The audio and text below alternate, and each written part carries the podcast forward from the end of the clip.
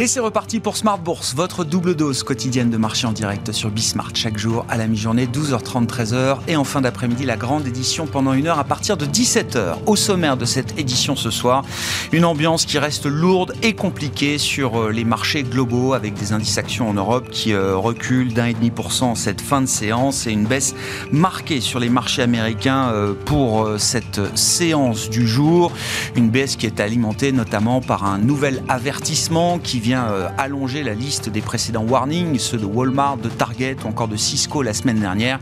Et aujourd'hui, c'est la maison mère du réseau social Snapchat, Snap, version côté de Snapchat, qui euh, jette un gros froid justement sur le secteur des réseaux sociaux et sur le secteur de la publicité en général. Le discours de la direction est euh, passablement négatif pour la suite, pour les prochains trimestres. Les prévisions ont été revues en forte baisse avec des arguments macroéconomiques. Hein. c'est bien l'ambiance macroéconomique économique, les incertitudes macroéconomiques qui provoquent ces euh, révisions à la baisse pour euh, les perspectives de Snap. Le titre s'effondre littéralement, moins 40% sur cette seule séance pour un titre qui avait déjà euh, divisé par deux depuis le 1er janvier, qui avait déjà divisé par deux les six mois précédents. C'est un titre qui valait plus de 80 dollars, je crois, de mémoire à l'été 2021. On est à moins de 15 dollars aujourd'hui pour le titre Snap.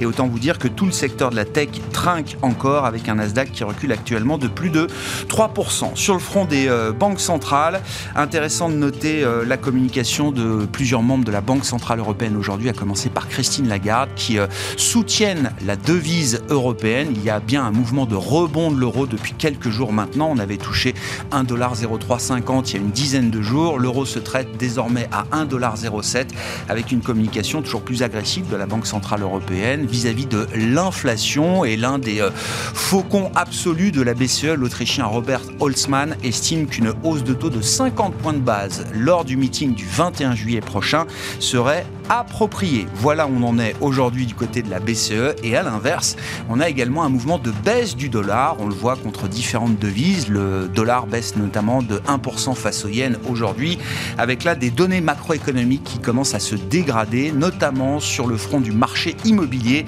Les investisseurs ont pris connaissance en début d'après-midi d'une baisse accélérée des ventes de maisons neuves, une baisse de plus de 16% sur un mois. En niveau, on retrouve à peu près euh, niveau de vente de maisons neuves qu'on avait bien euh, au plus bas en avril 2020 ou encore au plus bas en décembre 2018. Évidemment, c'est exactement ce que cherche la Réserve fédérale américaine, ralentir l'économie, ralentir le boom immobilier. On semble être arrivé à ce point où la fête sur le marché immobilier est terminée aux États-Unis. Voilà donc pour les, les sujets du jour avec nos invités de Planète Marché dans un instant. Et puis dans le dernier quart d'heure, nous reviendrons sur la dernière étude trimestrielle des équipes de Janus Anderson Investors concernant euh, l'évolution, la dynamique des dividendes mondiaux, des dividendes qui ont progressé de 11% au premier trimestre pour atteindre un niveau record. C'est le directeur du développement France de Janus Anderson, Charles-Henri Hermann, qui sera avec nous en plateau à 17h45 pour euh, détailler ce baromètre trimestriel.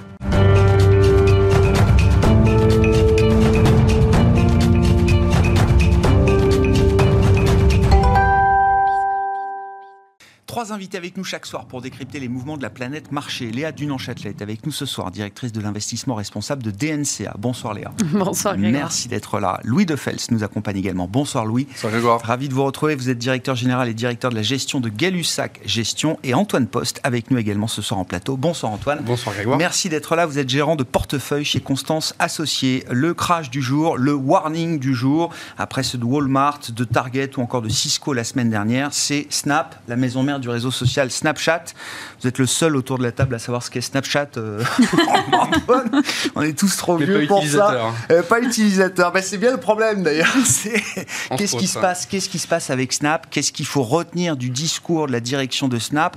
Et pourquoi le titre s'effondre littéralement de 40% alors, vous l'avez effectivement bien souligné déjà en, préambule, Snapchat a entamé sa descente aux enfers déjà il y a euh, maintenant quasiment un an, en fait, et tout a commencé avec le changement de réglementation d'Apple, euh, le fameux euh, Apple Tracking Transparency, Transparency IDFA, qui a en fait tout simplement changé le paramètre d'envoi de, de données, puisque le gros de la rémunération des sociétés comme Snapchat, mais on peut prendre Facebook, venait en fait des publicités ciblées que les cookies leur permettaient de renvoyer aux utilisateurs. Donc ça, ça a été vraiment la genèse de ce mouvement.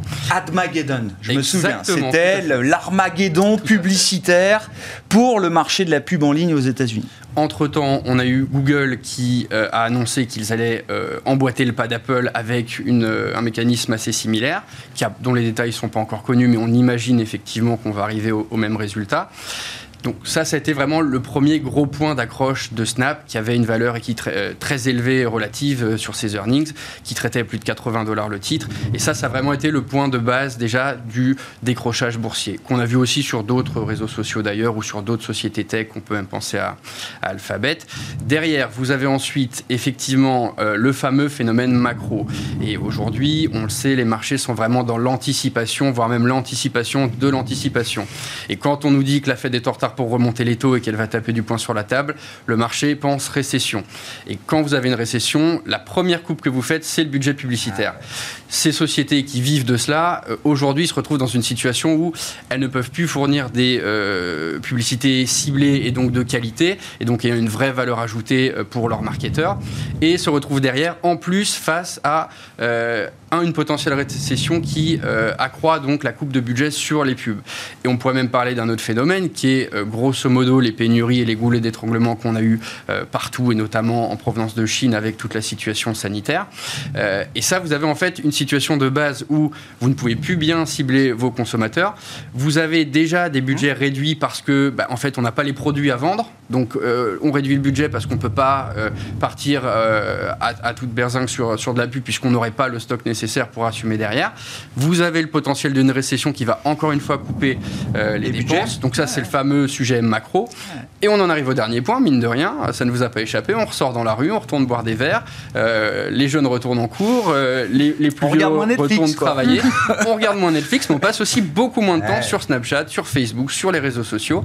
Et ça, c'est le quatrième point, c'est que euh, aujourd'hui, vous avez vraiment des métriques d'utilisation qui se réduisent. Et si on peut rajouter l'ultime point à ce sujet, c'est TikTok. TikTok cible exactement les mêmes utilisateurs que Snapchat. Snapchat, le gros de l'utilisation, c'est-à-dire 85% des utilisateurs, c'est entre 13 et 35 ans. TikTok, on est peu ou prou sur les mêmes métriques. Et vous avez un réseau social qui décolle, qui est TikTok, on le voit depuis quelques années, et un autre, alors qui fonctionne bien parce qu'on continue d'ajouter des souscripteurs, mais qui se traitait à des niveaux complètement démentiels en termes de valorisation. Et on arrive aujourd'hui à, euh, faire les comptes, le marché fait les comptes, et je pense que euh, peut-être plus que le business model finalement de ces sociétés qui n'est pas forcément menacé, on voit aujourd'hui que euh, le marché dans son ensemble a vu peut-être ces titres trop beaux, euh, plus beaux qu'ils ne l'étaient, et on revient aujourd'hui à une certaine notion de réalité. Vous dites c'est pas forcément la fin d'un modèle économique, mais en tout cas c'est la fin d'un modèle d'évaluation bah, de ces business models. Bah, parce que si on... on les valorisera plus jamais de la même manière. Alors ça, en tout cas à court terme, je pense pas. Euh, mais si on veut rester très terre à terre, Snapchat gagne de l'argent, donc ils sont pas en danger immédiat. Facebook reste énormément d'argent, les cash flows sont énormes. Et donc là-dessus, si vous voulez, les, sociétés tournent, continuent d'être rentables et continuent de distribuer du bénéfice, euh, que ce soit à l'actionnaire ou que ce soit euh, en réinjectant dans l'investissement. Mais dans les deux cas, on a vraiment une structure bilancielle qui est potable, il n'y a pas beaucoup de dettes et il y a de l'argent qui arrive. Ils peuvent traverser une période compliquée. Alors ils peuvent traverser une période compliquée, mais effectivement, là où je vous rejoins, c'est que euh, remettre des métriques de valorisation telles qu'on les a connues par le passé, ça me paraît aujourd'hui extrêmement peu probable à court terme. Mmh. Et d'autant plus avec aujourd'hui le fait qu'on euh, on ne puisse plus euh, juste euh, investir sur un ETF ou sur une action et attendre qu'elle monte parce que l'argent tombe de partout, que l'obligataire n'apporte aucun rendement, ce qui apporte des flux aux equity, ben, on arrive dans une situation où on commence à faire les comptes et certaines sociétés, malheureusement, payent peut-être les chimères du passé. C'est violent quand même, hein, parce que, c'est, encore une fois, c'est un titre qui avait déjà divisé par deux avant la baisse du jour, qui est une baisse de 40%. Ça montre mmh. le, le marché n'est pas tout à fait prêt pour ce genre de message euh, encore aujourd'hui Le hein. marché n'est pas prêt, mais il faut aussi relativiser que Snapchat s'est toujours payé historiquement très cher. Ah Et même encore aujourd'hui, elle se paye très cher malgré la forte baisse. oui. C'est une des premières leçons que j'ai appris quand je suis arrivé. J'ai connu un peu juste avant 2008. Et il y a un dicton il ne faut jamais sous-estimer le potentiel de baisse d'une action. C'est pas parce qu'elle a perdu 50% qu'elle ne peut pas en reperdre elle a perdu 50%. 3 fois 50% en 6 mois. Euh, et, on le voit avec Facebook qui se paye moins cher que le S&P. Elle perd 10% sur l'annonce de Snapchat alors que les pauvres sont tranquilles dans leur bureau et, et n'ont rien demandé. Regarder. Je me suis amusé à regarder aussi la valorisation de Netflix. C'est vrai que ça se paye, je crois, plus que 16 fois le PE et 11 fois les bidas. beaucoup moins cher que certaines valeurs. C'est moins cher que Coca, c'est moins cher que Costco. Mais, mais voilà, moi je suis entièrement d'accord avec toute l'analyse qui, vient d'être faite. C'est vrai que moi je connais moins le, marché américain, on est plus spécialisé sur les small et mid cap européennes chez Gay-Lussac Gestion. Mais ce que ce qu'on en retire, c'est de dire quand il y a eu un tel changement de paradigme qui sont liés aux banquiers centraux, mm. Faut donner du temps au temps. Vous savez, la fameuse inertie, c'est vrai qu'en ce moment, le marché est en train de chuter et les résultats ne suivent pas encore. Donc aujourd'hui, je vois beaucoup de, macroéconomiques ou d'analystes qui disent c'est peut-être le moment de revenir euh, sur la Nasdaq, sur la valeur fort PE, parce qu'on est revenu sur la moyenne, moyenne historique 5 ans, je crois, autour de 18 fois le PE sur le Nasdaq. Nous, clairement, on reste énormément très prudent dessus, parce qu'il y a une énorme inertie, comme je disais, sur le marché il y a pu avoir des excès à la hausse liés aux banquiers centraux, je pense qu'on a tous vu, mais ça met énormément de temps à sortir. Il y a eu de tels flux qui sont rentrés pendant des années, et on a vu la bascule vers les valeurs un peu plus dites euh, value, et clairement avec des valeurs, on va dire, sous les 15 ou 20 fois le, PE, et toutes celles qui étaient au-dessus de 25 fois le PE se sont fait massacrer sans discernement. Mmh. Je pense que clairement, ce n'est pas fini le marché exagère à la hausse, mais aussi peut exagérer à la baisse, et surtout qu'il n'y a plus aucun catalyseur pour pouvoir les faire remonter. Plus de force de rappel, là. Plus aucune force de rappel. Donc là, les secteurs, les uns après les autres, sont en train de se faire massacrer, même toutes les valeurs de qualité, les indicateurs, celles qui ont même les meilleurs bilans, les valeurs de plus forte qualité, qui avaient fortement progressé, les valeurs du luxe, etc., etc., se font massacrer l'une après les autres. Et en tout cas, moi, je dis aux, personnes qui n'auraient aujourd'hui, c'est encore trop tôt pour acheter. La fameuse expression n'achète pas le couteau qui tombe. Et ça arrivera, tout dépend du changement de message des banquiers centraux. Pourquoi? Parce qu'aujourd'hui, vous en avez parlé en introduction, ils sont complètement dans un corner lié à la forte inflation de plus de 8%. Et évidemment, ils feront jamais toutes les hausses de taux qu'on attend. Mais là, ils sont dans tel corner, ils ont dit même on va impacter la croissance. Ils sont au, pic de leur hawkishness. Donc je pense que ça, ça va peut-être durer jusqu'à cet été. Et cet été, ils n'ont pas le choix avant. Peut-être qu'on verra des messages d'inflation se calmer, notamment par les effets de base, les stocks qui s'améliorent, euh, peut-être les matières premières liées à la Chine qui ralentit, qui diminue, euh, peut-être une demande aussi qui ralentit. On a vu encore aujourd'hui les différents chiffres des PMI qui continuent, qui commencent toujours un point haut, mais qui commence à baisser. Mmh. Vous verrez qu'il y a de grandes probabilités que les services peut manufacturiers arrivent sous les 50 d'ici cet été. Et je pense qu'à ce moment-là, les banquiers centraux ajusteront peut-être leur discours et enfin on pourra revenir vers ça c'est le scénario rose auquel tout le monde euh, se raccroche aujourd'hui euh. oui mais bon le scénario rose c'est pas avant cet été et d'ici cet été il reste encore euh, plusieurs semaines donc mais il faut pas vous dites c'est non mais c'est intéressant parce que c'est vrai que le, monde des marchés peut changer très très vite en quelques mois et vous dites il faut pas sous-estimer. Aujourd'hui on a l'impression qu'il y a qu'une seule bataille c'est l'inflation l'inflation l'inflation quel qu'en soit le coût pour la croissance hein, c'est là où on en est aujourd'hui vous dites attention dans trois mois, le discours, il aura peut-être changé. Voilà. Exactement. Oui, non, mais c'est. C'est ce qu'on pense, c'est que ça devient peut-être un peu consensuel, mais en tout cas aujourd'hui, c'est très difficile d'aller euh, attraper hmm. ces fameux couteaux qui tombent. Il faut se retenir de les acheter. C'est pas parce qu'on est revenu en, ligne avec les moyennes historiques, ça peut être 15, 20, 30% sous les moyennes historiques. Là, on commence à voir des gens qui commencent à se faire peur pareil sur la valorisation du S&P, je crois qu'elle est revenue à 7 ou 17 fois. Il y en a qui se disent si on revient en bas de cycle, en plus avec des IPS qui baissent, on pourrait revenir à 13-14 fois comme on avait au pic et de 2018, je veux dire dans le trou de 2018 et ça. Et là, dans ces cas, ça vous mettrait un S&P autour de 3300, ce qui ferait encore 10-15% de baisse. Est-ce que c'est le, risque de la, oui, de la deuxième lame, c'est-à-dire la, la première lame, baisse des valorisations par la baisse des prix euh, deuxième, euh, deuxième coup de, coup de lame, c'est la baisse des résultats. Mmh.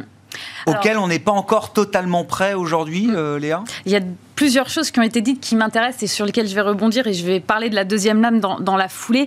Euh, d'abord, je pense que là, il y a un effet comportemental sur les marchés qui est très intéressant. C'est-à-dire qu'on est en train de vivre les Nifty 50. Sauf que, je vais reprendre euh, l'expression consacrée, euh, je vous parle d'un temps que les moins de 20 ans ne peuvent pas connaître. En fait, la plupart des investisseurs n'ont pas connu cette époque. Non.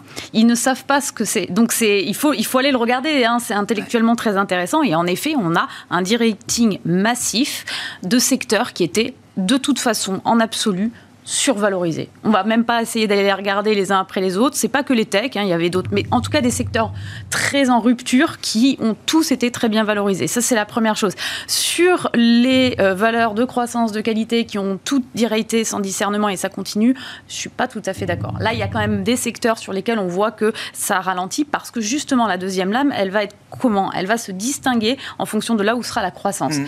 Je ne crois pas que les banques centrales euh, s'arrêteront éventuellement de lutter contre l'inflation juste pour sauvegarder la croissance. En tout cas, aux États-Unis, c'est clairement pas le cas et ça ne l'a jamais été. Ils nous l'ont démontré pendant euh, la, crise Lehman Brothers. Si ça doit euh, tuer certaines entreprises, ça les tuera. Ils l'ont fait, ils le referont. J'en suis persuadée. C'est leur modèle. En Europe, et c'est là qu'on voit qu'on tâtonne un petit peu plus, et donc probablement que le la première lame, elle est peut-être même pas encore arrivée en Europe. Euh, ça sera peut-être un peu moins violent. Qu'est-ce qui va sauver effectivement certaines valeurs, certains secteurs? Eh bien, c'est la croissance du chiffre d'affaires. Il y a une entreprise française très intéressante qui s'appelle Legrand qui a rappelé mmh. que là, il y a un plan massif de rénovation obligatoire. Alors pour, euh, on va dire, les Français qui connaissent un peu l'immobilier, qui font un peu de location, euh, dans euh, deux ans, on ne pourra plus rien louer si on n'atteint pas des niveaux d'efficacité énergétique simples. Mmh. Le Grand a dit, c'est pas compliqué, on a plein de hausses de coûts d'un côté on a en face une demande qui se maintient et qu'on ne voit absolument pas se tarir. Et de toute façon, comme on n'aura pas assez pour approvisionner cette demande, on passera des hausses de prix sans difficulté. Donc il va y avoir une segmentation secteur par secteur très très simple et qu'il va falloir trouver. Ça va être du stock picking. On en a déjà parlé en début d'année. Je pense que ça continuera. En revanche, la deuxième lame plus générale, c'est-à-dire est-ce qu'on continue à avoir une, une, hausse des taux qui va peser sur le marché? Je pense que oui. Je pense qu'on est exactement dans l'inverse de l'effet TINA euh, qu'on a vécu euh, depuis un certain temps, c'est-à-dire que là, on ne sait plus dans quoi investir. Donc, euh, enfin, c'est une, forme d'effet TINA, mais un peu différent. C'est-à-dire qu'il n'y a plus du tout. Il n'y a plus d'endroit où se réfugier. Non, y compris l'immobilier. Vous en avez parlé euh, très rapidement en introduction. Et donc là, ça devient très très compliqué pour les investisseurs. Et c'est probablement ça qui crée la capitulation générale, euh, parce que ça, ça, crée une forme de stress qu'on voit bien. Ouais, ouais. Sauf que pour l'instant, la capitulation, on l'a pas vue. C'est un peu le sujet des, des, techniciens de marché, d'une certaine manière. Euh, on l'a pas vu. On l'a pas Il n'y a pas eu cette panique générale qui euh, bah, permettra à tout le monde d'être un peu plus confortable pour. Euh, Mais à quand date la dernière panique en fait? À quand date la dernière panique? Parce que quand on regarde les marchés qu'on a très systématiques, avec des mouvements erratiques très forts qui ne sont pas que le fruit de l'analyse fondamentale, on le sait, on voit bien que même sur des informations extrêmement brutales comme la guerre en Ukraine, mais même comme les crises Covid ou maintenant la hausse des taux, les marchés réagissent euh, sur deux séances et encore, et, mm. et en général rétablissent très vite. Il est là le problème.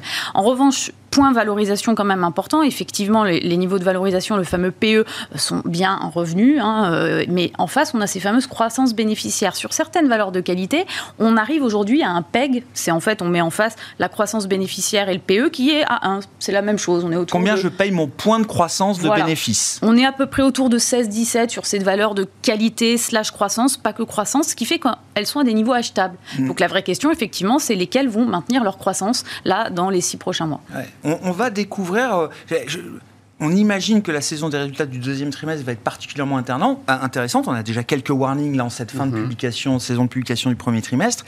Euh, est-ce qu'on va découvrir euh, alors, ce, que j'appelle les passagers clandestins du pricing power? C'est-à-dire que depuis un an, finalement, tout le monde a eu mm. plus ou moins du pricing power de manière conjoncturelle ou de manière structurelle, mais conjoncturellement, il y avait des pénuries, les consommateurs avaient de l'argent, de l'épargne, et donc il n'y avait pas de problème.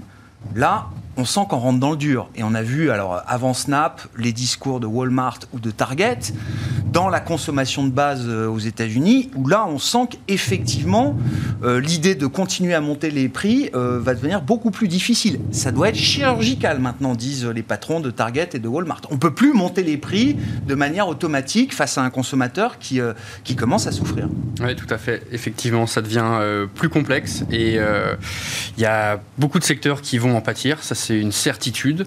Il y a d'autres secteurs. Euh, alors, vous savez, euh, Grégoire, que moi, Walmart, ça, fait partie de mes, de, mes pics euh, plutôt plutôt long terme. Bah, je ne le savais pas, je m'en souvenais pas, mais on, avait déjà non, discuté très bien, sur le plateau. mais, euh, et pour le coup, ce qu'on constate, bah, alors sur Walmart, c'est qu'ils ont plutôt tendance effectivement à avoir des sujets de stock avec un accroissement des inventaires de l'ordre de 20%, c'est quand même moitié moins que Target, mais en parallèle, ils euh, battent sur le revenu et dans ces temps un peu troubles, moi je, me, je, trouve que c'est intéressant de, de, reprendre aussi le gain de part de marché et Walmart vraiment dans ses considérations inflationnistes, c'est le dernier endroit où les gens seront encore capables d'aller faire du shopping aux États-Unis parce que c'est vraiment la value proposition qui est mise en avant. Ça reste le champion des prix bas. Sur les prix bas, ça reste quand même plutôt le champion. Euh, il y a d'autres poches de valeur. Alors on peut penser et, euh, à, d'autres sujets. On peut penser sur, sur les financières, par exemple, à du paiement comme American Express, où euh, on sait que les gens qui ont une American Express sont plutôt haut revenu, donc ont plutôt une propension à être moins impactés par une récession que ne pourrait l'être le, le, le, le, commun des, des, des mortels. On voit aussi qu'ils ont une stratégie extrêmement agressive sur les millennials, avec avec beaucoup de partenariats qui ont été mis en place. Ils ont une très belle croissance sur ce business-là. Ils sont aussi très présents sur le business des entreprises, mm. notamment euh, petites et moyennes. Et donc voilà, il y a des poches comme ça. Euh, on peut aussi peut-être penser au railroad, puisque euh, au chemin de fer, puisque typiquement aux États-Unis, il y a un vrai dilemme entre choisir une compagnie de camions ou des transporteurs ferroviaires pour, pour choisir. Sauf que là, entre les salaires qui montent, la pénurie mm. de chauffeurs, le prix du carburant qui est quand même au plus haut que ce soit en Europe ou aux États-Unis, bah, tout ça, ça donne des avantages structurels pour des gains de part de marché sur euh, les euh, ferroviaires. Et après, effectivement, sur du plus classique, on peut considérer euh, que des sociétés comme Apple ou d'autres ont quand même cet effet de communauté, cette capacité à générer de la demande et du pricing power, quelles que soient les conditions de marché. Et en tout cas, s'ils ne sont pas capables d'augmenter les prix, ils ont des marges qui sont plus confortables pour leur permettre d'amortir les hausses de coûts. Hmm. Donc, Bon, je, regardais quand même le consensus bénéficiaire. On, attend encore bah, quasiment 10% de progression des bénéfices euh, aux États-Unis et en Europe cette année, euh, Louis. Et encore plus sur les small et mid cap. Et encore plus sur les small et mid cap, ouais. Je pense que ça va être vraiment. Où est-ce que vous mettez le curseur Non, mais comme d'habitude, vous savez comment ça se passe. On a eu les grands globaux, les Goldman Sachs Co, qui ont commencé à réviser fortement leur croissance du PIB, que ce soit aux États-Unis, dans tous les différents pays de l'OCDE, etc. Au niveau micro, c'est toujours pas arrivé. Pourquoi? Parce que le terrain, il y avait encore un effet de base plutôt fossile. Et toutes les sociétés qui ont publié le terrain étaient très bons, même au-dessus des attentes. Et les titres se sont fait sanctionner pour la plupart du temps. Nous, ce qu'on pense, c'est que là, ça y est, la microéconomie, en tout cas la bourse, commence à anticiper, notamment pour certaines valeurs cycliques qui sont massacrées comme l'automobile. Et ce qui est assez intéressant, c'est que l'automobile, aujourd'hui, ne, souffre, ne sous-performe plus dans des phases de risk-off. C'est ce qui est assez intéressant. C'est au contraire, on a vu pendant la semaine dernière, quand il y avait les journées, c'était les Pernod Ricard, les, Nestlé, aussi, financières automobiles, qui tiennent plutôt bien. Pourquoi? Parce que ces valeurs presque complètement des PMI voilà, qui vont rentrer sous les 50, peut-être pas à 45, mais voilà un peu sous les 50, et on va y aller tout droit. Quand on regarde les différents indices des Fed, etc., on, on, y va. Sauf que la bourse anticipe. C'est comme les, certaines valeurs du luxe. Regardez Adidas. Aujourd'hui, Adidas est devenu quasiment au plus bas euh, de niveau pendant de, la crise Covid. à cause de la Chine, les valeurs de luxe se font aussi impacter à cause de la Chine qui a fermé. Pourtant, on a refait le point récemment sur Hermès. Hermès est quand même, avec, je crois, 5 ou 6 magasins fermés, a quand même été en croissance euh, sur le deuxième trimestre pour le moment. Mais Chanel nous dit c'est des baisses à deux chiffres en avril en Chine. Là, j'ai vu ça euh, aujourd'hui. Richemont a l'air, Maison de quartier, a l'air nous dire que ça reste compliqué. Ça, ça reste compliqué. J'ai l'impression qu'ils sont pas tous. mais, comment ça va Ils subissent pas tous le même sort d'une certaine manière. Hermès, ça peut à part, parce qu'Hermès, même, même si ça va. Bah L'Oréal a plutôt un discours assez positif aussi en Chine. Bon, après, il y a pas mal de digital pour eux. Mais bon. Et sur la conso, d'ailleurs, Hermès, euh, L'Oréal, là, c'était intéressant. Euh, c'est l'AG aujourd'hui, je crois. Enfin, en tout cas, bref, j'ai vu une, la, DG de L'Oréal qui s'exprimait. Il dit les hausses de prix, pour l'instant, n'affectent pas la demande pour les cosmétiques. Donc là aussi, on voit, il y a des business pourtant discrétionnaires qui sont encore préservés dans les arbitrages euh, que font les consommateurs. La, demande bien, c'est ce que disait Léa aussi sur l'innovation. Pour le grand, des sociétés comme Samsung qui sont distributeurs négoces de matériel, ils passent les hausses de prix, c'est parti tout de suite. Pareil chez Thermador, qui est un grossiste, pareil, qui fournit les Leroy Merlin, ça part tout de suite. Donc le pricing power est là, la consommation tient. Pour le moment, on a vu qu'aussi aux États-Unis, l'épargne, les, consommateurs avaient un peu utilisé un point d'épargne dedans. En France, en tout cas en Europe, c'est toujours pas le cas parce qu'il y avait les boucliers fiscaux. Mais il faut rappeler qu'en France, en Europe, le T est encore super bien tenu lié aux effets de base. Je vous rappelle que le T2 va être beaucoup plus compliqué parce qu'on est sorti du Covid l'année dernière à partir de mi-mai, donc il y a pile un an. Donc là, ça va être beaucoup plus compliqué. Et ça tient encore, et c'est vrai qu'on a fait des, points avec des sociétés comme Steph, qui est une société logistique et transport qui distribue au café, hôtel, restaurant et notamment euh, chez les Carrefour, et qui disait ça y est, non, l'inflation est toujours pas arrivée au premier trimestre. Elle arrive vraiment maintenant le T2, T3. Et c'est ça. Plus des effets de base compliqués. Donc là, oui, le T2, T3. Donc les enjeux, c'est maintenant. On va être dans le dur. Mais je pense que le marché l'anticipe. Et clairement, quand les T2, fin juillet, je pense qu'avant de partir en vacances, on va se prendre là, des, quelques douches, ça va être un peu compliqué, ou en septembre pour les small caps quand elles vont publier. Certaines valeurs, j'espère, vont faire des warnings. Les analyses sell-side vont réviser à la baisse et j'espère qu'on verra en fonction du marché qu'il y a quand même une grande chance que le jour où elles font des warnings ou elles ajustent, le titre monte. Contrairement à la publication du terrain. Là, pour l'instant, ça baisse. Hein. Euh, et, là, on parle de boîtes qui ont quand même la capacité à guider les anticipations de marché. Walmart, c'est venu de nulle part. Target, c'est venu de nulle part. Pourquoi? Aussi, contrairement en Europe, c'est que la différence, c'est que aux États-Unis, les hausses de coûts, ils sont déjà ils ont des hausses de coûts salariaux qu'on n'a pas du tout en Europe. Les, on a des prix, euh, tu, mentionnais tout à l'heure, des prix du gaz et l'électricité qui sont plus hauts, alors que nous, on est très content d'avoir quand même le nucléaire qui lise beaucoup plus de prix. On a beaucoup plus de temps en Europe de passer les, les, Il y a plus de, volatilité, vous dites ah, Aux États-Unis, c'est tout de suite, c'est hausse de prix. C'est vous prenez tout d'un coup. C'est ça ce qui a fait aussi mal à Walmart. Hein. C'est pas la top line. La top line, ils ont même révisé à la hausse. Hein. C'est l'impact sur les marges brutes lié au mix moins bon euh, le coût de salaire et coût de transport, électricité, énergie. Donc quand vous avez tout d'un coup, euh, Walmart, c'était un, un, bon sang. Et donc vous dites que le schéma de marché pourrait conduire à ce qu'on ait bah, euh, la capitulation qu'on attend, c'est-à-dire des warnings et des mauvaises nouvelles qui ne feraient plus baisser les Exactement. c'est déjà le cas, ce qu'on disait tout à l'heure sur, sur l'automobile, sur certains, c'est un peu cyclique. Donc c'est vrai qu'aujourd'hui, tout le monde dit qu'il faut acheter du défensif et plus de cyclique. Nous, on voit que le défensif sous-performe en ce moment, ne marche plus. Donc c'est peut-être une sorte de capitulation. Quand vous voyez que Nestlé sous-performe de quasiment depuis un mois, les belles valeurs en encore un mois. Donc espérons, le seul problème, ce que j'ai tout à l'heure, c'est l'inertie, c'est que malheureusement jusqu'au mois de juillet, il va rester encore deux mois. Donc voilà, on va faire le dos rond, mais espérons qu'en juillet, on soit pas loin des points bas et j'espère que les mauvaises nouvelles seront pricées et ça devrait repartir après. Bon, mais racheter des cycliques, ça veut dire quand même qu'on a dans l'idée qu'il n'y aura pas de récession immédiate ou en tout cas trop dure, même si les cycliques traitent, anticipent déjà une récession. ou à la limite, on pourrait peut-être avoir une récession cyclique, c'est simple, les cycliques, il faut les acheter une fois que les PMI Bon, sous les 50, normalement entre 2 et 3 semaines après, donc tout le monde dit c'est la fin du monde, c'est à ce moment-là qu'il faut les acheter. Et normalement, elles ont révisé à la baisse, comme ça leur PE qui était facialement faible devient élevé. Exactement. Et les cycliques, il faut les acheter quand, quand le, PE, e est élevé. En bas de cycle de profit. Euh, Ce qui est intéressant sur le, consensus, pour, pour revenir là-dessus, c'est que je, je, faisais l'exercice tout à l'heure, les attentes des bénéfices et du revenu du S&P 500 sont plus élevées au 20 mai, donc la semaine dernière, vendredi dernier, qu'elle l'était au 31 décembre 2021. Donc c'est que et, d'ailleurs c'est conforté par les chiffres puisque alors on aura sûrement cette seconde lame, mais pour l'instant les surprises. Le premier trimestre a été bon. Elles sont positives. On est à 2,5 sur les ventes et quasiment 6 ou 7 sur euh, les résultats et c'est encore plus vrai en Europe. Donc euh, il y a quand même euh, une vraie décorrélation entre la réalité des entreprises au jour le jour qui battent leurs objectifs, qui arrivent à les maintenir, même si certains géants font des warnings, c'est pas la majorité du marché.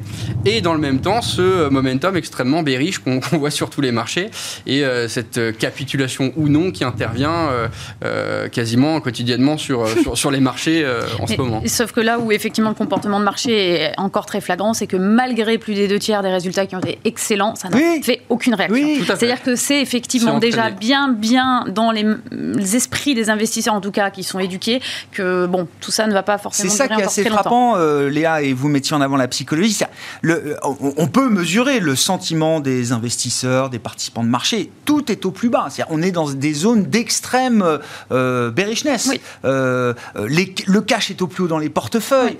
Tout le monde est très prudent, très défensif. Mmh. Tout le monde a conscience des bras. Et pourtant, les marchés n'arrêtent pas de baisser. Euh, l'idée d'être contrariant aujourd'hui, c'est quelque chose qui ne fonctionne pas. Mmh. Mais parce que je pense aussi qu'il il y a des attentes qui vont être très politiques en fait effectivement, on sait pour les taux, mais revenons un an et demi en arrière, l'inflation, tout le monde disait oui, mais pas structurelle. On enfin, mm, mm. ouais, en fait non. Là, tout le monde dit la récession, non, non. Christine Lagarde l'a dit là, non, non, c'est pas. Mais en fait, à force de, de, crier au loup, on se rend bien compte quand même que tous ces phénomènes qui sont classiques hein, dans la théorie financière, ben, Là, on est dedans, on a tous les ingrédients pour y arriver à la récession. Je pense aussi qu'il y a un contexte un petit peu anxiogène pour les particuliers qui n'utilisent pas leur épargne. En Europe, on le voit, en France, on est au plus haut. Et Elle donc, sortira pas cette épargne. Exactement. Et donc, on attend tous finalement que ça passe par l'épargne et ça ne passera pas par l'épargne. Ça ne passe pas par les salaires. Donc, là aussi, on voit bien que ça ne va pas soutenir la croissance, en tout cas très longtemps. Donc, on attend quoi? On attend encore de l'aide des États et de l'hélicoptère monnaie pour pouvoir financer des grands projets. Bon, sauf que les marges de manœuvre budgétaires, elles vont pas être éternelles euh, avec des banques centrales qui euh, sortent du jeu euh, aujourd'hui. ce qui est intéressant dans cette ambiance gloomy, je note quand même pas mal de deals industriels. C'est-à-dire que pour le coup, c'est pas des deals dont on se dit tiens ils achètent au plus haut, en haut de cycle, en top de marché, etc. Et puis très souvent, en tout cas dans les exemples que, je cite, ce sont vraiment des deals industriels. C'est mm. pas des deals de financiers. Alors il y a du LBO, euh, etc. Mais là, c'est pas ça. Broadcom, VMware a confirmé, mais ce serait quand même une opération majeure dans la tech, l'alliance entre les puces et le, cloud. Siemens Energy qui sort Gamesa. Là, il y a peut-être un truc à dire parce que il y, avait un problème entre la bourse et, Gamesa que euh, Gamesa ou la bourse n'a pas pu euh, résoudre.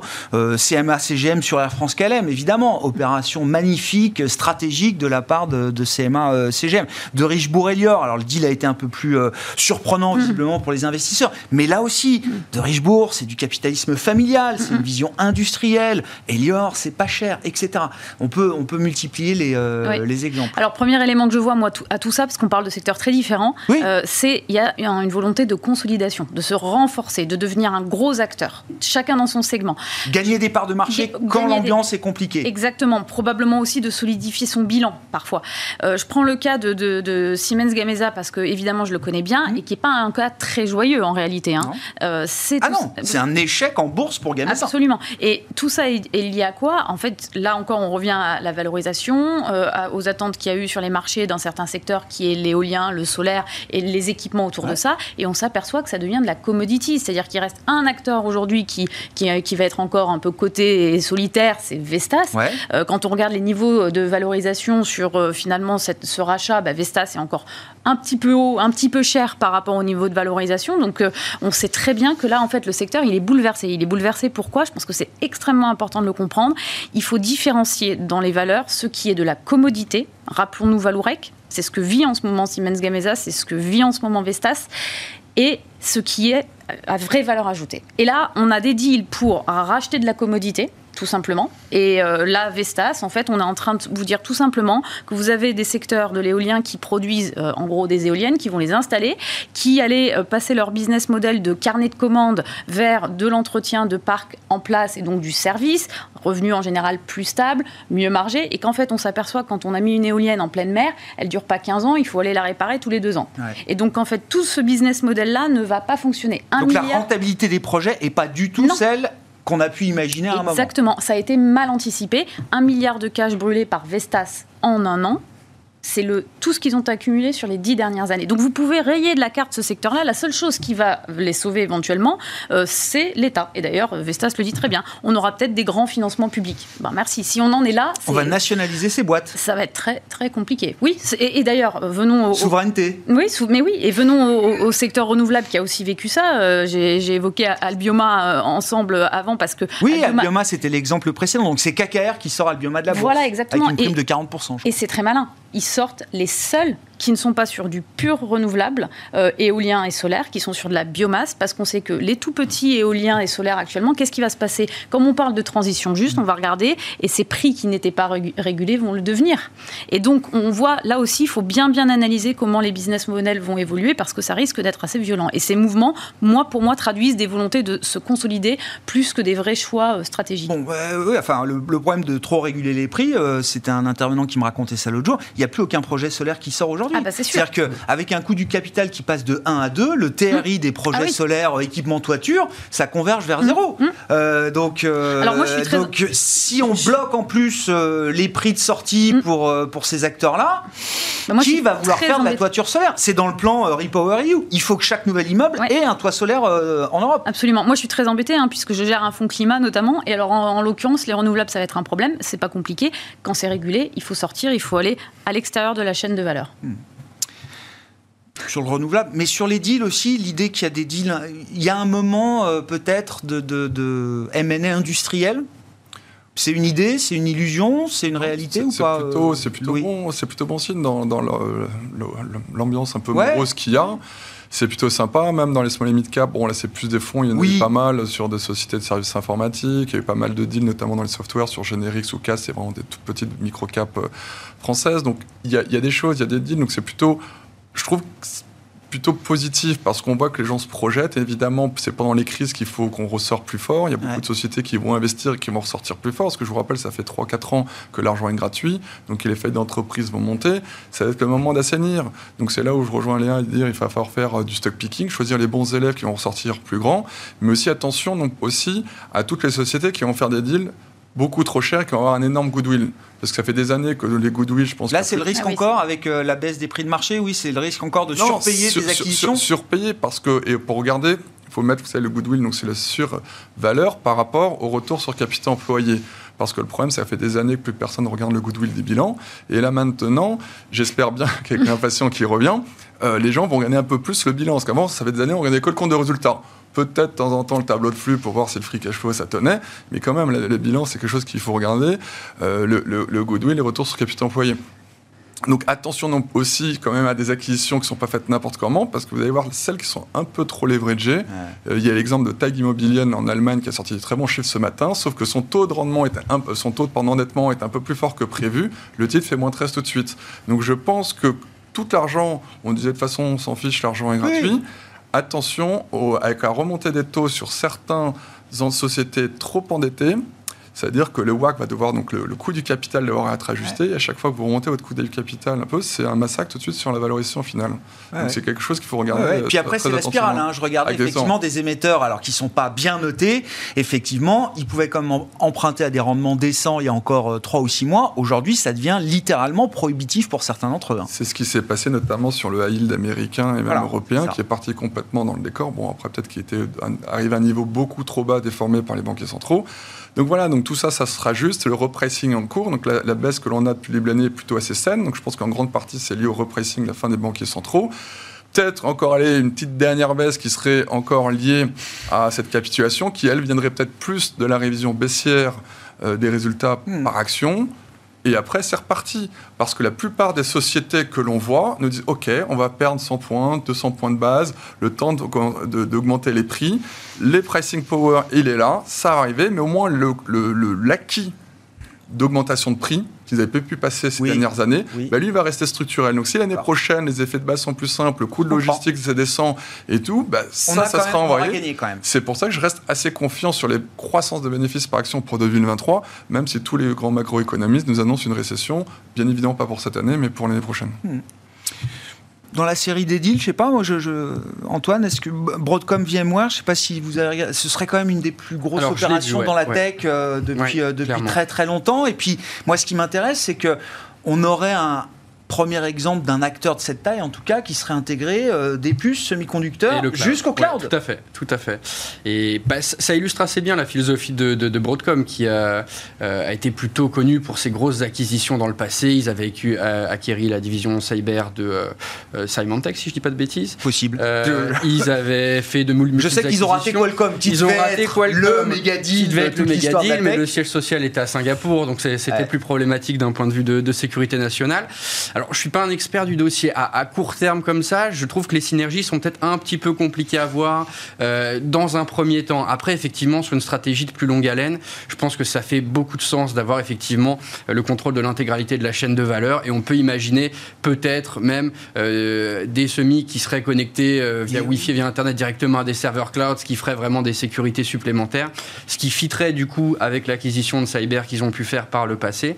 Donc il y a vraiment de la matière. Alors Peut-être que l'histoire n'est pas finie parce que, comme vous le savez, euh, au bord de VM, il y a notamment euh, l'ancien DG de Dell, dont le nom ne me revient plus là tout de suite, et un autre activiste qui sont plutôt connus pour être de fins négociateurs. Mmh. Donc, euh, à mon avis, ils ne seront pas de faire monter les enchères Sur la partie financière du deal, la partie financière, on n'y est peut-être pas encore. Et parmi les, deals cités, c'est peut-être ceux qui, pour moi, font le, le, plus de sens d'un point de vue stratégique parce que Air France, le, CMA, Air France CMA, je, comprends aujourd'hui que dans un contexte de congestion, euh, on, se veuille s'orienter vers l'aérien, sécuriser les flux, etc. Maintenant, euh, si, comme on, a l'air de, tous le penser ici, une, récession arrive et que les coûts baissent, il euh, ne faut pas oublier qu'on on pourrait se retrouver dans une surcapacité sur l'aérien, qui est quand même beaucoup moins rentable que le maritime.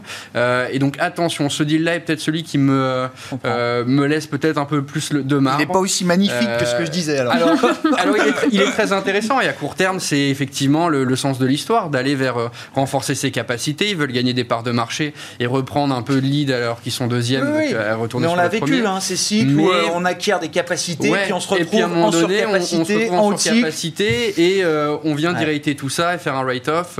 ça me fait penser à Amazon sur Rivian qui a write down un tiers de, de, de, la valeur de mmh. l'entreprise. Donc voilà, attention aussi à ce type d'effet qu'on peut avoir dans un second temps. Pour conclure, Léa, dans la série Souveraineté versus transition énergétique, on a eu quelques détails sur le plan Repower EU. Mm. moi, j'ai été marqué par ben, un aveu qui a au moins le mérite d'être assez euh, explicite de la part du euh, commissaire européen Franz Timmermans, qui est euh, en charge justement de ce, programme et de sa mise en exécution. on lui demande si le plan Repower EU est compatible avec le Green Deal mhm. européen.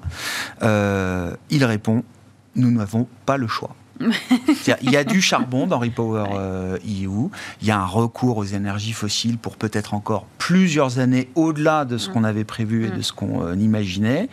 Et moi, ma question, c'est est-ce que ça tue le signal qu'on a essayé d'envoyer pendant des années sur la nécessaire transition euh, énergétique? Parce que je comprends bien que c'est un, ah, gap, un bridge à faire de quelques années, qu'après, on va basculer rapidement. Mais en quelques années, on peut détruire le signal rapidement. Ah bah, on peut le détruire et surtout, euh, c'est complètement antinomique avec les conclusions qui ont été euh, données par le GIEC euh, début avril. C'est-à-dire, le GIEC. We have no choice. We have no choice. Alors, ça, je vais y venir, c'est très important, mais surtout de mettre en perspective maintenant ces fameux horizons dont on disait qu'ils étaient tellement loin que peut-être, effectivement, à court terme, le GIEC a dit on a trois ans. On a trois ans pour changer de braquet. Donc en fait, euh, là, clairement, pour répondre tout simplement à la question, euh, c'est vraiment pas un bon signal. Ça, c'est sûr. Après, dans ce plan, il y a des choses qui sont euh, extrêmement intéressantes. Il y a trois éléments. Le premier, c'est évidemment euh, sortir du gaz russe. Ok? Donc on va recréer des pipes. On va réinvestir dans des pipes. On va aller s'approvisionner en GNL on n'a pas de, euh, de, de, zone de liquéfaction et de déliquéfaction de manière suffisante pour faire venir en masse du GNL. C'est pas du tout la même technologie que du gaz qui passe dans les pipes. Donc euh, on fait une annonce de ce point de vue-là sur laquelle ça veut dire que d'un point de vue infrastructure, euh, il y a beaucoup à mettre en œuvre. je crois que ça a été estimé à 9, 9 ou 10 milliards mmh. juste cette partie. Mmh. Donc c'est colossal et ça se fait pas en un claquement de doigts. Après, il y a la deuxième partie qui est intéressante, c'est le renouvelable. 45% dans le mix à horizon, je crois, 2030. C'était déjà plus ou moins le plan. Bon, on l'accélère un tout petit peu, mais bon, effectivement, à quel prix? Et si c'est pour les rendre non profitables, comme on a commencé à l'entendre, ça risque d'être compliqué. Troisième élément, euh, la sobriété. Ça, c'est le seul point qui est en accord avec euh, les, les grandes tendances internationales, c'est de dire attention, faut consommer moins. Juste un rappel, ce que dit le GIEC là-dessus, c'est 40 à 70% des baisses des émissions de CO2 viendront de la sobriété. Et juste pour une information aussi, pour remettre dans le contexte, parce que c'est là qu'elle est vraiment la clé, je pense, c'est qu'on va avoir euh, une démultiplication des équipements. On parlait de technologie, euh, c'est 7 ou 8 appareils connectés en Europe par personne. C'est plus d'une dizaine aux États-Unis. Donc ça fait à peu près 17 tonnes de CO2 par an par personne aux États-Unis, 6 pour un Français. Normalement, il faudrait être à 2,9. En gros, il y a deux façons de voir les choses. Soit on va vers la décroissance, c'est pas une théorie qui plaît, et notamment aux financiers, soit tout simplement on accepte qu'à ce rythme-là, si tout le monde est équipé comme ça à la fin, de toute façon on n'aura pas suffisamment d'approvisionnement. Et en fait, moi j'ai l'impression que le mur, euh, il va arriver de lui-même. Il va arriver de lui-même parce que soit les prix vont devenir trop élevés, soit effectivement on n'aura de toute façon pas de quoi équiper tout le monde parce qu'on n'aura pas la matière première. Donc pour revenir à ce plan, il, est, il, fait face à, une conjonction géopolitique. Et donc euh, oui, on n'a pas le choix, euh, effectivement. C'est schizophrène, quoi. C'est schizophrène, absolument. C'est difficile hein, pour pour les investisseurs de se positionner et en même temps d'avoir à atteindre des objectifs qui vont l'être euh, difficilement. Mmh. Mais euh, oui, c'est enfin, euh, c'est quand même inquiétant de, de, voir qu'on est capable, effectivement, encore une fois, de, de détruire le signal qu'on cherche à envoyer à, long terme. J'ai vu qu'ils avaient prévu aussi de, remettre des crédits carbone sur, sur le marché. Pour financer, oui. Mais voilà, pour financer des infrastructures. C'est-à-dire qu'on n'est plus du tout dans le crédit ah, carbone, qui a un droit à polluer, qui est mm. censé être un prix qui doit monter jusqu'à 100, 150 dollars. Mm. Là, on en remet, on fait baisser le prix et on se sert des, des, des, des, euh, recettes pour euh, financer des euh, mm. infrastructures. C'est là qu'on voit qu'on a aussi un problème de financement. En fait, là, aussi, on arrive au, au sujet crucial. comment on va payer tout ça, toute cette transition?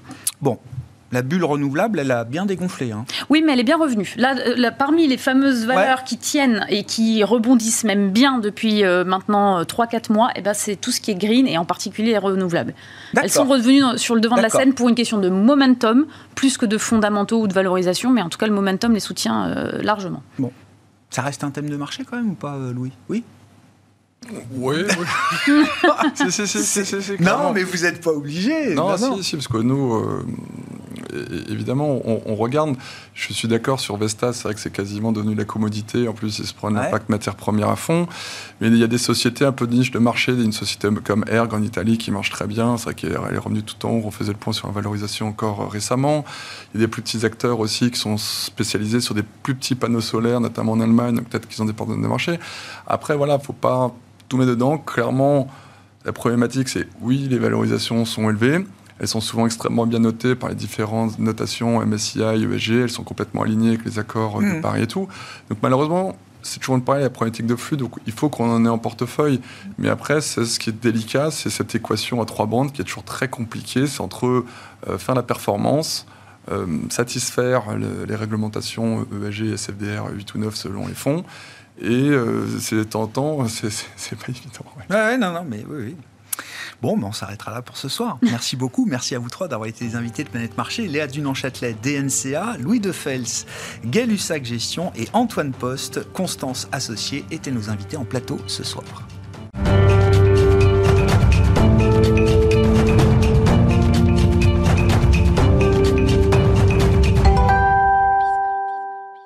Le dernier quart d'heure de Smart Bourse chaque soir, c'est le quart d'heure thématique. Le thème ce soir, c'est celui des dividendes, des dividendes qui ont atteint un niveau record au premier trimestre euh, de manière globale. Et nous en parlons comme régulièrement avec l'équipe de Janus Anderson Investors et son directeur du développement pour la France, Charles-Henri Herman, qui est à mes côtés en plateau. Charles-Henri, bonsoir. Bonsoir, Bienvenue. On se voit régulièrement, ou à peu près tous les trois mois. C'est une étude trimestrielle, hein, c'est bien ça euh, exactement. Charles-Henri, sur les dividendes mondiaux. Et donc, l'idée de nous apporter effectivement les. Les euh, enseignements euh, clés de ce premier trimestre euh, en matière de, dividendes. Il faut déjà noter que la dynamique est, positive. Quels sont en résumé les, enseignements de ce premier trimestre Alors, tout d'abord, oui, la dynamique est très positive, effectivement. On a vu une, croissance assez importante et un petit peu plus importante que celle que l'on anticipait sur ce premier trimestre. Je voudrais juste rappeler que ce rapport, donc il y a une certaine saisonnalité hein, des dividendes, c'est assez important. Ce trimestre est dominé par le continent nord-américain et beaucoup plus calme au niveau européen. Donc, ce qu'on peut noter en termes de, chiffres, c'est qu'on a atteint un record historique pour un premier trimestre et qu'on a dépassé aussi le record historique sur notre indice euh, des dividendes. Mm. Euh, donc, sur ce trimestre, on a une hausse de 11% par rapport au trimestre de l'année 2021. Donc effectivement, on voit bien encore une hausse assez importante. Alors encore une fois, il y a la saisonnalité. On a vu quand même que c'est assez bien réparti au niveau géographique puisqu'il y a une croissance à deux chiffres euh, parmi toutes les régions géographiques. Donc ça, c'est assez important. Donc c'est plutôt très très bien réparti. Euh, et puis surtout, il y a au niveau sectoriel des points assez importants à noter, notamment sur le secteur minier, sur le secteur pétrolier, évidemment, avec les prix des matières premières notamment. Bien sûr, ben, si on se plonge justement dans euh, les histoires sectorielles derrière cette dynamique à deux chiffres des dividendes là sur le, premier trimestre, quels sont là effectivement euh, euh, les, enseignements et les secteurs qu'il faut avoir en tête quand on parle dividendes aujourd'hui, Charles-Henri? Alors si on prend les cinq dernières années, les dividendes étaient dominés par cinq secteurs. Donc il y avait les banques, les producteurs de pétrole, les télécommunications, les compagnies d'assurance et les sociétés pharmaceutiques. Le secteur minier n'était pas dans ces cinq plus gros payeurs de dividendes, il était en septième position sur les cinq, sur les cinq dernières années. Si on prend maintenant l'année dernière, on retrouve le secteur minier qui était en troisième position. Donc il avait déjà beaucoup grimpé, on en avait parlé. Mais on avait dit aussi, si vous vous souvenez, il y a trois mois, que c'était la grande question pour cette année. Est-ce que ce secteur va réussir à maintenir ce niveau de dividende? Évidemment, avec le prix des matières premières, comme on le voit, oui, euh, la réponse est clairement oui. Ils vont réussir à maintenir et on prévoit une très forte euh, participation du secteur minier aux dividendes et on pense même qu'ils vont peut-être battre leur record historique d'à peu près plus de 100 milliards de dollars payés par le secteur minier sur cette année. Quand vous dites ce secteur, c'est la question de la soutenabilité effectivement est très très importante. Quand vous dites qu'ils vont pouvoir soutenir ce niveau de dividende, c'est quoi? C'est sur les deux trois trimestres devant nous euh, Voilà, sur les trimestres qui arrivent et tout au long de l'année, effectivement, on pense que ça va être un, comment dire On sait que c'est un marché cyclique, hein, le, bah, le, secteur minier, mais au vu des prix, euh, comme tout le monde voit, eh ben évidemment, il y a de grandes chances que les bénéfices soient très importants et donc ça va être maintenu. Même si les cours euh, des matières premières ne doublent pas à nouveau dans les 6 ou 12 12 prochains mois, ça ne leur empêchera pas de continuer à pouvoir verser, voire augmenter leurs dividendes. Oui, tout à fait. En fait, ce qu'il faut voir, c'est que depuis 2015, euh, il y a eu un changement euh, de politique des sociétés minières. En fait, les sociétés minières, à l'époque, elles, euh, elles avaient des politiques de dividendes progressives. Et avec la forte baisse qu'on a vue en 2015, 2016, 2017, elles ont abandonné ce système pour venir à un versement des dividendes, ce que l'on appelle de ratio de distribution, c'est-à-dire une participation des bénéfices. Donc ces sociétés-là, finalement, avec la hausse très importante des bénéfices grâce à la hausse des prix des matières premières, eh ben, continuent à payer de plus en plus de dividendes. Mm. Et il faut aussi regarder que les résultats étaient tellement extraordinaires qu'ils ont payé en plus des dividendes extraordinaires. Voilà, donc il faut bien séparer, il faut faire attention quand même aux, dividendes, on va dire, annuels et aux dividendes extraordinaires. Très très clair. Bon, dans les autres secteurs forts en termes de versement de dividendes, bah, tout ce qui tourne autour des matières premières, donc le pétrole. Voilà, euh, le pétrole, pareil, plus de 30% d'augmentation. Euh, évidemment, hein, pareil, euh, le prix, l'augmentation du prix bah, du pétrole, tout simplement, mm. ça drive et une hausse très forte des bénéfices. Mais attention, on parle beaucoup des matières premières, mais il y a quand même de la disparité. C'est-à-dire que je vais prendre un exemple. Les sociétés qui sont plutôt, qui ont des, comment dire, un chiffre d'affaires qui dépend du fer, du minerai de fer, et eh ben, ce prix ayant beaucoup moins augmenté, ces sociétés ont beaucoup moins ah, augmenté. Donc en fait, ça a beaucoup favorisé les sociétés qui sont assez larges, diversifiées, diversifiées. Exactement. Donc comme les sociétés, la société BHP, on en avait parlé l'année dernière, qui était la société qui avait payé le plus de, de dividendes pardon en 2021. Et évidemment, on pense que cette année, probablement, ils seront aussi la société qui paiera le plus de dividendes, donc une deuxième année consécutive pour euh, pour 2022. Devant des sociétés euh, type Microsoft ou Apple, c'est ça euh, Voilà, tout à fait. Alors ça, après, on va venir sur des sociétés technologiques qui sont assez importantes. On en reparlera peut-être euh, tout à l'heure. Non, mais continuons sur les gros euh, versements de dividendes. Là. Il y a le secteur bancaire aussi. Alors, on en a parlé tout au long de 2021 avec le retour des dividendes dans le secteur euh, bancaire. Où est-ce qu'on en est aujourd'hui? Voilà. Alors, le secteur bancaire, c'est un des secteurs, on sait, star, entre guillemets, sur le paiement des dividendes. Bah, sur ce trimestre, ça a été beaucoup plus modéré. Alors, ça a été encore un record au niveau du continent nord-américain. mais après, on voit que cette augmentation a été plus modéré que dans d'autres secteurs. Euh, les secteurs forts après, c'est le secteur des pharmaceutiques, bien sûr, euh, qui est un secteur, on verra aussi en Europe, euh, qui participe beaucoup. Mais vraiment, je pense que le, le point à retenir sur ce premier trimestre, c'est pétrolier, minier. Ouais. Et donc vous disiez premier trimestre, euh, en termes de saisonnalité, qui est euh, un trimestre très important pour l'Amérique du Nord. C'est les compagnies nord-américaines qui versent le plus de dividendes euh, en cette période de l'année sur le premier trimestre. Charles-Henri, qu'est-ce qu'il faut savoir spécifiquement justement là du marché nord-américain et des dividendes versés sur le marché nord-américain? Alors le marché nord-américain, effectivement, il domine ce premier trimestre et ils ont atteint un nouveau record. Ils sont en augmentation par rapport au premier trimestre l'année dernière d'environ 10% et ils ont atteint le record de 141 milliards de dollars versés juste sur ce premier trimestre pour le continent nord-américain. En termes de secteur sur le continent nord-américain, on sait que c'est dominé par le secteur financier et le secteur des technologies dont vous avez parlé. On retrouve euh, Microsoft, on retrouve Apple dans les top 10 euh, des payeurs de dividendes euh, sur ce trimestre, évidemment. Un, un, chiffre assez, assez intéressant, 99% des sociétés nord-américaines ont augmenté ou maintenu leurs dividendes cette année. Très intéressant. Voilà, donc on voit que vraiment il y a un effet qui est global au niveau de, du continent nord-américain. Et vous le disiez, alors effectivement.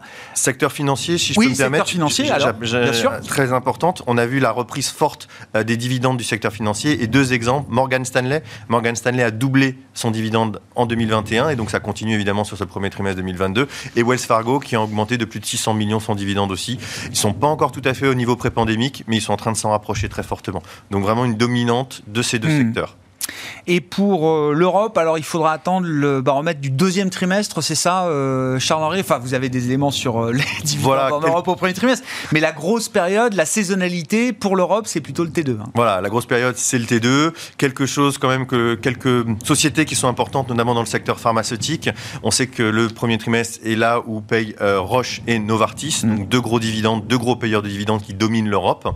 une peut-être une, une histoire aussi très intéressante, c'est au Danemark avec la société Maersk, euh, qui est donc le groupe maritime, euh, bah, qui a multiplié par 8, quasiment 8 son dividende par rapport à l'année précédente. Ils ont, fait, ils ont versé plus de 7 milliards de dividendes mmh. euh, cette année. Alors la raison, elle est très simple. On sait qu'il y a eu des problèmes sur la chaîne d'approvisionnement pendant toute la pandémie, et donc il y a eu une contrainte très importante au niveau du fret qui a augmenté les coûts, et donc la rentabilité de la société Maersk qui a versé donc énormément. Donc c'est la petite histoire, on va dire, en, Europe.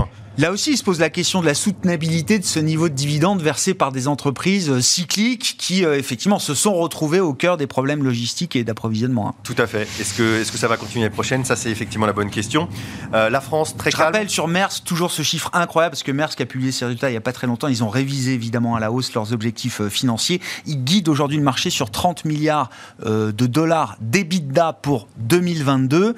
C'est ce que le marché anticipe pour un groupe comme LVMH dans le luxe. 30 euh, milliards d'EBITDA pour LVMH, j'allais dire c'est le rythme de croisière. Pour, euh, pour Maersk, pas du tout. Donc ça montre quand même l'explosion du cash flow, l'explosion de la rentabilité de ces sociétés là euh, dans cet environnement de contraintes logistiques permanentes. Et on met en comparaison 7 milliards. Et 7 milliards donc de, dividendes sur ces 30 milliards d'EBITDA attendus cette année. Tout à fait. sur les sociétés françaises, donc ça a été très calme. À noter simplement le retour du, des groupes de luxe, par exemple, les sociétés Hermès ou Kering, qui sont revenus à leur niveau de dividende euh, pré-pandémique. Et puis peut-être un Total Energy sur le secteur pétrolier en France qui est un petit peu différent du reste euh, puisqu'ils n'ont pas augmenté leurs dividendes. Donc c'est une rare société pétrolière qui ne l'a pas fait. La raison est très simple, ils n'avaient pas réduit leurs dividendes lors de la crise et lors de la baisse à l'époque euh, du prix du pétrole. Mm. Et enfin, en termes de pays, peut-être une zone à faire attention, c'est les Royaumes-Unis. si on regarde les chiffres de dividendes totaux, on voit que le Royaume-Uni est en baisse, donc c'est un des rares pays. Attention, c'est simplement dû à ce que Tesco l'année dernière avait versé un dividende extraordinaire, très important. Donc en fait, si on regarde en termes sous-jacents, donc si on exclut les dividendes extraordinaires, le Royaume-Uni est sur le même rythme de croissance que le reste du monde ou le reste de l'Europe. D'accord. En termes de perspective, qu'est-ce qui change pour vous à l'issue de, de, ce premier trimestre et des résultats, des enseignements que vous retirez du premier trimestre en matière de versement dividende pour l'année 2022 alors, ce premier trimestre est légèrement supérieur à nos attentes. Euh, on prévoit en revanche, euh, on va dire, les mêmes euh, résultats que l'on avait prévus en début d'année sur les deuxième, troisième et quatrième trimestres. On, donc, on a simplement revu avec ce nouvel effet de base nos chiffres. On s'attend donc à des dividendes d'environ 1540 milliards pour cette année 2022, soit une hausse d'environ 4, un peu plus de 4% en termes totaux et 7% en termes sous-jacents par rapport à l'année précédente. Hmm. Alors après, la question qu'on peut tous se poser, c'est quel est l'impact euh, au niveau euh, de la guerre euh, Russie-Ukraine? Et donc, suite à l'invasion russe, Peut-être quelques chiffres. la Russie représente 2% des dividendes mondiaux, donc ça reste un petit pays à l'échelle des dividendes. En revanche, c'est un fort contributeur sur le marché émergent. C'est à peu près un cinquième des dividendes des marchés émergents. Les sociétés russes sont ininvestissables, donc évidemment, ça a un impact, mais qui est, on va dire, assez minime d'un point de vue des dividendes mondiaux. Qui change pas l'histoire de fond euh, des dividendes mondiaux pour, euh, pour 2022. Voilà, tout à fait. Qu'en est-il de la Chine, euh, Charles-Henri Alors, autre grand pays, la Chine, effectivement, on sait que la situation est très compliquée en Chine avec des mesures de confinement drastiques. maintenant, plus des trois quarts des dividendes en Chine sont payés par le secteur bancaire et le secteur pétrolier. Le secteur bancaire, on sait, c'est un secteur qui est peu touché finalement par les mesures de confinement. Mm. Et le secteur pétrolier, avec le prix des matières premières et donc du pétrole, euh, continue à avoir de larges bénéfices et donc de pouvoir payer des dividendes. Malgré les difficultés économiques, vous dites on attend une croissance de dividendes en Chine du fait que ce soit ces secteurs-là qui en payent le plus. Tout à fait, puisqu'ils représentent encore une fois plus de trois quarts des dividendes payés par la Chine euh, au global. Merci beaucoup Charles-Henri. Merci pour cet éclairage trimestriel sur la dynamique des dividendes mondiaux, donc une dynamique euh, même un peu plus forte que ce que vous anticipiez là sur ce premier trimestre avec une progression de 11% des dividendes mondiaux sur un an euh, sur les trois premiers mois de cette année 2022. Charles-Henri Hermann qui était avec nous en plateau, invité du quart d'heure thématique de Smart Bourse ce soir, le directeur du développement France et de la distribution Benelux de Janus Anderson Investors.